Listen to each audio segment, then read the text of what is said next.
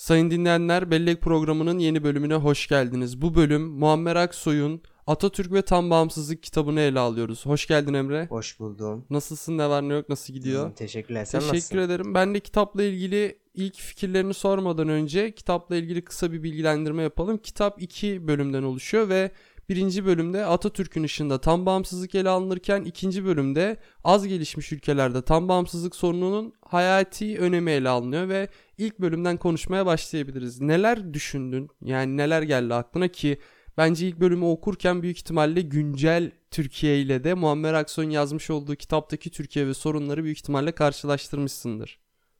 Kesinlikle kesinlikle. Şunu gördüm ben ilk bölümde. Başlangıçta Aydın'ımızı Muammer Aksoy'un e, o dönem tam bağımsız diye bağıran, tam bağımsızlık diye bağıran gençlerin sesini kısmak adına yapılan bariz iftiralar var. E, onların Amerikan bağımlılığından kurtulmak isteyip aslında işte e, Moskov uşağı, Rus, Rus uşağı olduğunu iddia ediyorlar. Bugün de çok değişen bir şey yok aslında. Atatürk'ü anlamak aslında bence bu kitabın başlığını anlamakla başlayabilir. Karakteri bağımsız olan bir adamın izinden gitmek için de elbette başta e, bağımsızlığı kendine ilke edinmek gerekir. Bu konu şuna değinilmiş aslında. Rus ajanlığı ile suçlanması o döneme baktığımızda Amerika'nın e, tamamıyla içimizde olduğu, düzinelerce Amerikan kuruluşu olduğu, giren çıkan paraların haddi hesabı olmadığı bir dönem ama yıldırmak amacıyla e, Rus uşağı olduğunu iddia ettiriyorlar Türk gençliğine. Bugün de çok değişen bir şey yok dediğimiz Hı hı. gibi. Bugün amirallerimiz e, bağımsızlık konusunda e, Montreux'ün ne kadar önemli olduğunu çıkıp konuş, konuştuğunda e, zevzek olabiliyor. Çok fazla değişen bir şey yok bence. Mücadelenin ana temeli bu. Sadece dış düşmanları da değil aslında. O dönem içimizdeki milli mücadele karşıtı olanlara dahi bağımsızlık konusunda hiç taviz vermeyen bir Atatürk var. Atatürk'ün kurtuluş mücadelesi sırasında bütün konuşmalarına, telgraflarına, genelgelerine baktığımızda kesin amaç bağımsızlık. Şimdi dinleyicilerimiz aslında şunu söyleyebilir. E, kurtuluş mücadelesi sırasında başka neyden bahsedilir ki?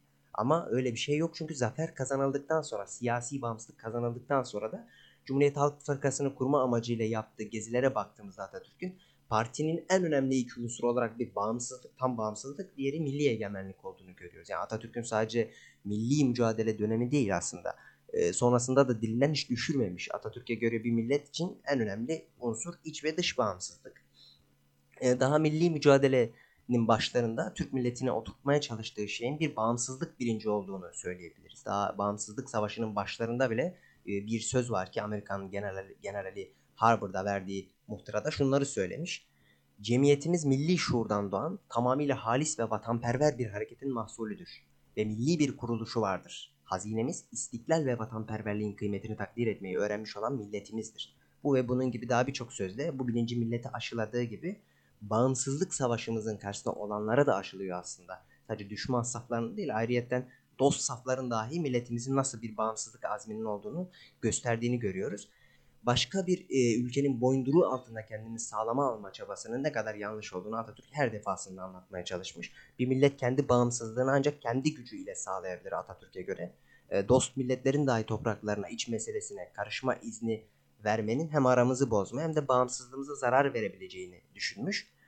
Türk milleti buna en büyük örnek bir ulus ne kadar büyük veya küçük olsun önemi yok. Sömürgeci devlete karşı dik duruşunu sergilediği takdirde onu yıldırır, korkutur, pes ettirebilir.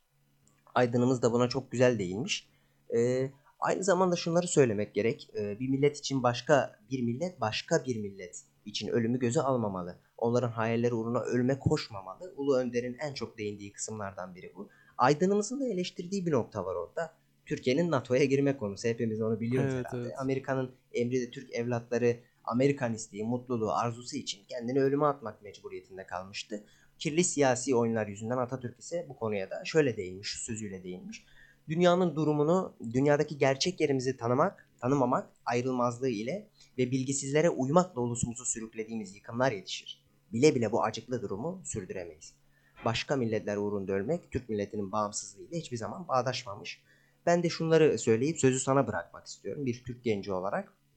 Bugün de siyasilerimizin Ulu Önder'in tam bağımsızlık ilkesini umarım kendilerine ilke edinirler. Bir Türk genci olarak, Türk milletinin bir ferdi olarak bunu temenni ediyorum. Aslında çok güzel açıkladın ve baştan sona söylediklerine katılıyorum. Burada Muammer Aksoy'un işte bağımsızlık isteyen gençlere atılan iftiralar ve vurulan yaftalar üzerinden bunları açıklaması ve doğru düzgün e, bir şekilde bir zemine oturtmak çok önemli aslında. Hala bile o günlere bakıldığında bazı soru işaretleri ve yanlış anlamalar değil aslında. Yanlış anlama dediğimiz şey çok iyi niyetli kalır. Saldırılara karşı Muammer Aksoy'un bu kitabında çok güzel cevaplar var ki dediğin konu çok doğruydu. Amerika'nın Türkiye'deki sermayesi şirketleri uzmanlarıyla beraber devlet içerisinde yer bulmasının aslında temel nedeni devlet içerisindeki yöneticilerin buna izin vermesi, şirketlerdeki çalışanların Amerika sermayesine yanaşması ve yöneticilerin de Amerikan sermayesinin yerli işbirlikçileri olmalıydı. Tabi o dönem Sovyet diye çok büyük de bir tehdit vardı. Sovyetler de Türkiye'nin aslında devletler direkt hiçbir devletin dostu olmaz. Bu çok aslında bizim e, şahsi olarak hani devleti kişi olarak algıladığımız için de böyle düşünceler oluyor ama bir tarafımızda Sovyetler gibi aslında çok büyük bir devlet, çok güçlü bir devlet vardı. Bir tarafta da Amerika. İşte burada çoğu kişi Amerika'ya yanaştığı için onların haricinde bağımsızlık söyleminde bulunan gençlere işte Rusçu veya Moskovçu gibi yaftalar yapıştırmaları çok normaldi ki Muammer Aksoy da çok güzel açıklamış bunu. Türkiye içerisindeki Amerikan sermayesinin rahatlığıyla Sovyet sermayesinin rahatlığı arasında çok büyük uçurum var. Bu yüzden o döneme de bakıldığında aslında gençlerin gerçek anlamda tam bağımsızlık uğruna mücadele ettiği çıkarılabilir. Bunun haricinde Mustafa Kemal Atatürk'ün bağımsızlık bilinci ve bağımsızlık aşkı çok farklı bir boyutta ki milli mücadele yapmaya karar verdiği beraber yol arkadaşları içerisinde biliyorsun ki manda isteyenler de vardı. Ha tabii onlar evet, manda ve himayenin yanında niyet okuması evet, yapmak çok yanlış olur. Hani onlar da büyük ihtimalle vatanları elden gitsin diye bunu istemiyorlardı. Fakat böyle bir düşünce de vardı. Bugün aslında hani bu manda isteyen insanlara saldırmak çok basit. Çünkü biz şu an çok daha rahat şartlar altındayız. En azından şöyle diyeyim bir savaşımız yok. Ama o dönem içerisindeki insanlar savaş durumunda bunu söylüyordu. Ve Atatürk hepsinin haricinde aslında ütopik bir şey başardı. Bağımsız, müstakil bir Türk devleti yarattı ki bu Türk devleti sadece kendi içerisinde değil mazlum milletler diye adlandırıldığımız geri kalmış veya geri bırakılmış ülkeler içinde bir ışıktı. Çok uzun zamanda bu ışığını sürdürdü ama belli bir yerden sonra Türkiye'de işte NATO gibi kuruluşlara veya Amerika'ya daha çok yakınlaşmasıyla, Batı bloğuna daha çok yakınlaşmasıyla bu ışığını kaybetti. Tabi bu yakınlaşmanın içinde 2. Dünya Savaşı'nın yıkıcı, yıkıcı etkisi de ele alınabilir ama biz kendimizi çok kaptırdık. Biz değil aslında yöneticiler kendini çok kaptırdı ve Mustafa Kemal'in tam bağımsız yarattığı Türkiye'den bir anda çıkıldı. Bağımsızlık derken Mustafa Kemal Atatürk'ün dediği bağımsızlık sadece siyasi değil ekonomik de bir bağımsızlıktı aslında ki Altıok'taki devletçilik oku bunun en iyi örneğidir. Kendi kendimize kalkınacağız. Tabii ki de yabancı sermaye sadece iş yapmak karşılığında yani herhangi bir kapitülasyon olmadan sadece işini yapacak, karını alacak, gerekenini yapacak. Yani bağımsız bir devlette yabancı bir sermaye nasıl çalışıyorsa Türkiye'de o, o şekilde çalışması kaydıyla kabul edilebilirdi. Bunun haricinde hızlı bir kalkınma için devletçi bir politika benimsendi ki bu politikaların temelinde yatan şey ekonomik bağımsızlıktı ki Atatürk'ün bunun üzerinde vurgusu da çok önemliydi. Bunun yanında işte Osmanlı çok uluslu bir devletti ki bunu artık hepimiz de çok iyi biliyoruz. Bunun içerisinde bağımsızlıkla beraber milliyetçilik de geldi ve bugünkü Türk ulusu da yaratıldı. Yani bağımsızlık aslında bizim milli mücadelemizin en temel yapı taşıydı her şeyi oluşturdu. Mustafa Kemal en çok bu iki fikrin etrafında toplandı. Yani birincisi bağımsızlık, ikincisi milliyetçilikti ve bugünkü Türkiye Cumhuriyeti'nin temelleri bu şekilde atıldı. Bugüne birazcık gelirsek aslında güncel olaylardan Rusya-Ukrayna krizinde hani çok kısa bir mukayese de yapmak gerekirse Ukrayna'nın durumu ortada. Durmadan NATO'ya veya Türkiye veya farklı ülkelerle durmadan bir temas halinde olmak istiyor. Durmadan arkasına bir güç arıyor ki burada birazcık bağımsız olmamasının etkisi var. Çünkü Ukrayna'ya baktığımızda ya Amerikancı, NATO'ya evet ya NATO'cu ya Amerikancı ya da Rusçu yönetimler olmuştu. Bugünkü yönetimde yine ne oldu aslında ortada ve burada aslında Türkiye kendine bakıp bağımsızlığın önemini anlaması gerekiyor. Kesinlikle. Yani e, demin değindiğin gibi siyasi bağımsızlığın yetmediğini de savaşlar bittikten sonra yani Türk milleti e, artık bağımsız olduk, çok mutluyuz falan diyordu ama Atatürk'ün hiçbir şekilde hayır biz daha bağımsız evet. olmadık e, ekonomik bağımsızlığı almadan bağımsız olunmaz. Bunun neden nedenli önem önemi olduğunu da yıllar geçtikçe anlıyoruz zaten. Bugünle kıyaslayınca. Evet evet o konuda çok haklısın. Yani biz e, şu anda bile hala da bağımsızlık mücadelesini veriyoruz. Vermeye de devam edeceğiz. Çünkü Türkiye bugün bile isteye aslında bu durumlara sürüklendi. Ekonomik anlamda düştüğümüz buhran ortada, sanayi anlamında düştüğümüz buhran ortada, eğitim anlamında düştüğümüz buhran ortada ki bizde şöyle de bir şey var aslında hani bağımsızlığımızın düşmanı sadece batı gibi durur bizim insanımızda. Hani batıya öyle bir nefret olur ama çok daha farklı şekilde biz doğudan da bir şekilde bağımsızlığımızı kaybetme tehlikesi içerisindeyiz. Çünkü Müslüman dünyasında Türkiye hala da özür dilerim lokomotif konumunda fakat işte iç, karşımızdaki insanlar, karşımızdaki devletler de aynı şekilde bizim bağımsızlığımıza oldukça tehdit edici şeylerde bulunuyor ki bugünkü mavi vatan meselesinde de mesela aynı şekilde Müslüman ülkelerle karşı karşıya geliyoruz ki bu bizim yine bağımsızlığımıza tehdit oluşturuyor. Ya Türkiye Cumhuriyeti'nin yaşaması ve refah ulaşması için yapması gereken ilk şey bağımsızlık yolunda çalışmak.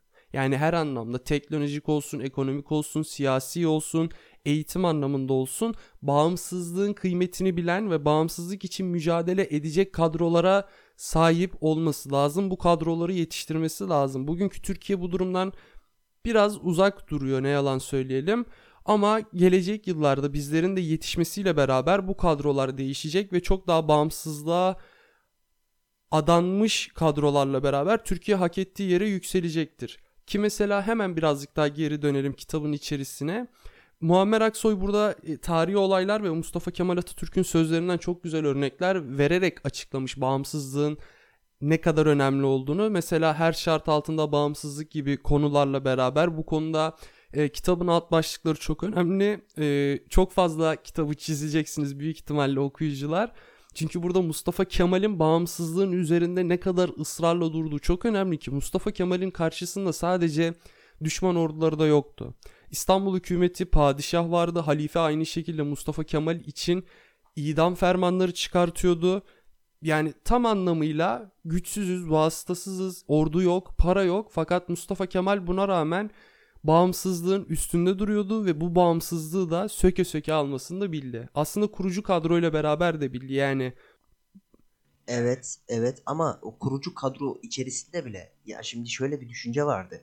Ya emin misin hani paşam yani biz senin yanındayız vatan mücadelesi ama demin de söylediğin gibi onların içinin e, kötü olduğunu ben de düşünmüyorum ama yani çok önemli isimler bile acaba Amerikan mandası olsak mı yani biraz bağımsız olsak olmaz mı gibi düşünceler içerisindeyken Atatürk sert bir şekilde tavrını koydu. Bu çok önemliydi. Bu bir liderin gerçek bir liderin yapabileceği bir duruştu aslında. Bunu göstermesi ya de tabii, bence çok evet, önemli. Evet ilk başlarda mesela Amerikan mandasını isteyenler bile belli bir yerden sonra ki aslında bu sonra da çok sonra oluyor. Onlar da bağımsızlığın kıymetini anlıyor ve bu yolda çalışmaya da devam ediyorlar. Ya bu şey aslında hani ben Atatürk'ün hayatıyla ilgili biyografi kitapları okuduğumda genellikle biz de mesela o dönem içerisinde yaşasak Mustafa Kemal'in fikirlerine şaşırabiliriz. Çünkü her şeyini kaybetmiş bir devlet. Yani imparatorluksun ama hiçbir vasıtan kalmamış. Ve Mustafa Kemal daha 1919'dan önceki bunu Muammer Aksoy da vurguluyor. Bağımsızlığı alacak. Yani buna inanmış. Kolay da bir şey değil ama en sonunda yani her şey bittiğinde bakıyorsunuz ki gerçekten Mustafa Kemal daha milli mücadeleye başlamadan şiar edindiği, kendine düstur edindiği ve hedef olarak koyduğu bağımsızlığı alıyor ve bağımsız bir Türk devleti yaratıyor ki genç cumhuriyet bağımsızlık anlamında gerçekten e, örnek teşkil edecek bir yapıda ki buradan aslında kitabın ikinci bölümünde ne birazcık giriş yapmış olduk. Az gelişmiş ülkelerde tam bağımsızlık sorununun hayati önemi yani az gelişmiş bir ülkede bağımsızlık olmadığında direkt sömürü halini alıyorsun. Ki burada mesela Cezayir en güzel örneklerden olabilir. Doğan Avcıoğlu'nun Rejim ve Devrim kitabında buna da çok güzel örnek vardı. Bir Cezayirli yetkiliyle röportaj yapıldığında o şey diyor hani bizim neslimizin adı Mustafa Kemal ve İsmet'tir. Çünkü biz Türk İstiklal Savaşı'nı çok örnek aldık ve kendimizi onu şiar edindik. Ki bir tane de rivayet vardır bunu da illa duymuşsundur. Cezayir'de bağımsızlık için Fransız ordusuna, emperyalist Fransız ordusuna karşı mücadele eden gençler öldürüldüklerinde cebinden Mustafa Kemal'in fotoğrafı çıkıyormuş. Ya bu yani ne kadar hani ne kadar gerçektir bilinmez ama bu noktada şey çok önemli. Ya bu hikayeyi bir kenara koysak bile Mustafa Kemal'in yarattığı Türkiye bölge civar komşu veya işte Müslüman ülkelerin hepsine bir örnek olmuştu ki Mustafa Kemal herkes tarafından bir lider, bir baş olarak gözükmüştü ki bunu işte bazı Müslüman devletler e, şu anda mesela Afganistan'da konuşulduğunda keşke bizim de bir Mustafa Kemal'imiz olsaydı veya bizim tek eksiğimiz bir Mustafa Kemal'di şeklinde beyanatları hepimiz hala da görüyoruz. 2022 yılında 2020, 2022 dünyasında bile Mustafa Kemal'in bağımsızlığa nasıl önem verdiğini ve mazlum milletlere nasıl örnek lider olduğunu çok iyi anlıyoruz. Aynen. Ben ben de öyle düşünüyorum. Ve ikinci bölüme baktığımızda aslında e, At- Atatürk ve ekonomik bağımsızlık. Atatürk aslında Osmanlı Devleti'nden de feyz alıyor aslında. Yani Osmanlı Devleti'nin e, düştüğü dönemlere baktığında siyasi bağımsızlığını kaybetmeden önce ekonomik evet. bağımsızlığını kaybeden bir Osmanlı var. Oradan çürümeler başlıyor. Bu çok önemli. Yani e, Kemalizmi de buna göre sistemleştiriyor bence Atatürk. Yani ekonomik bağımsızlığın nedenli hayati olduğunu, nedenli önemli olduğunu biraz bağımlılık bağımsızlıkla bağdaşmaz başlığında da çok güzel özetlemiş bence. Çünkü biraz bağımsızlık diye e, bir şey yoktur. Biraz bağımlılık diye bir şey yoktur pardon.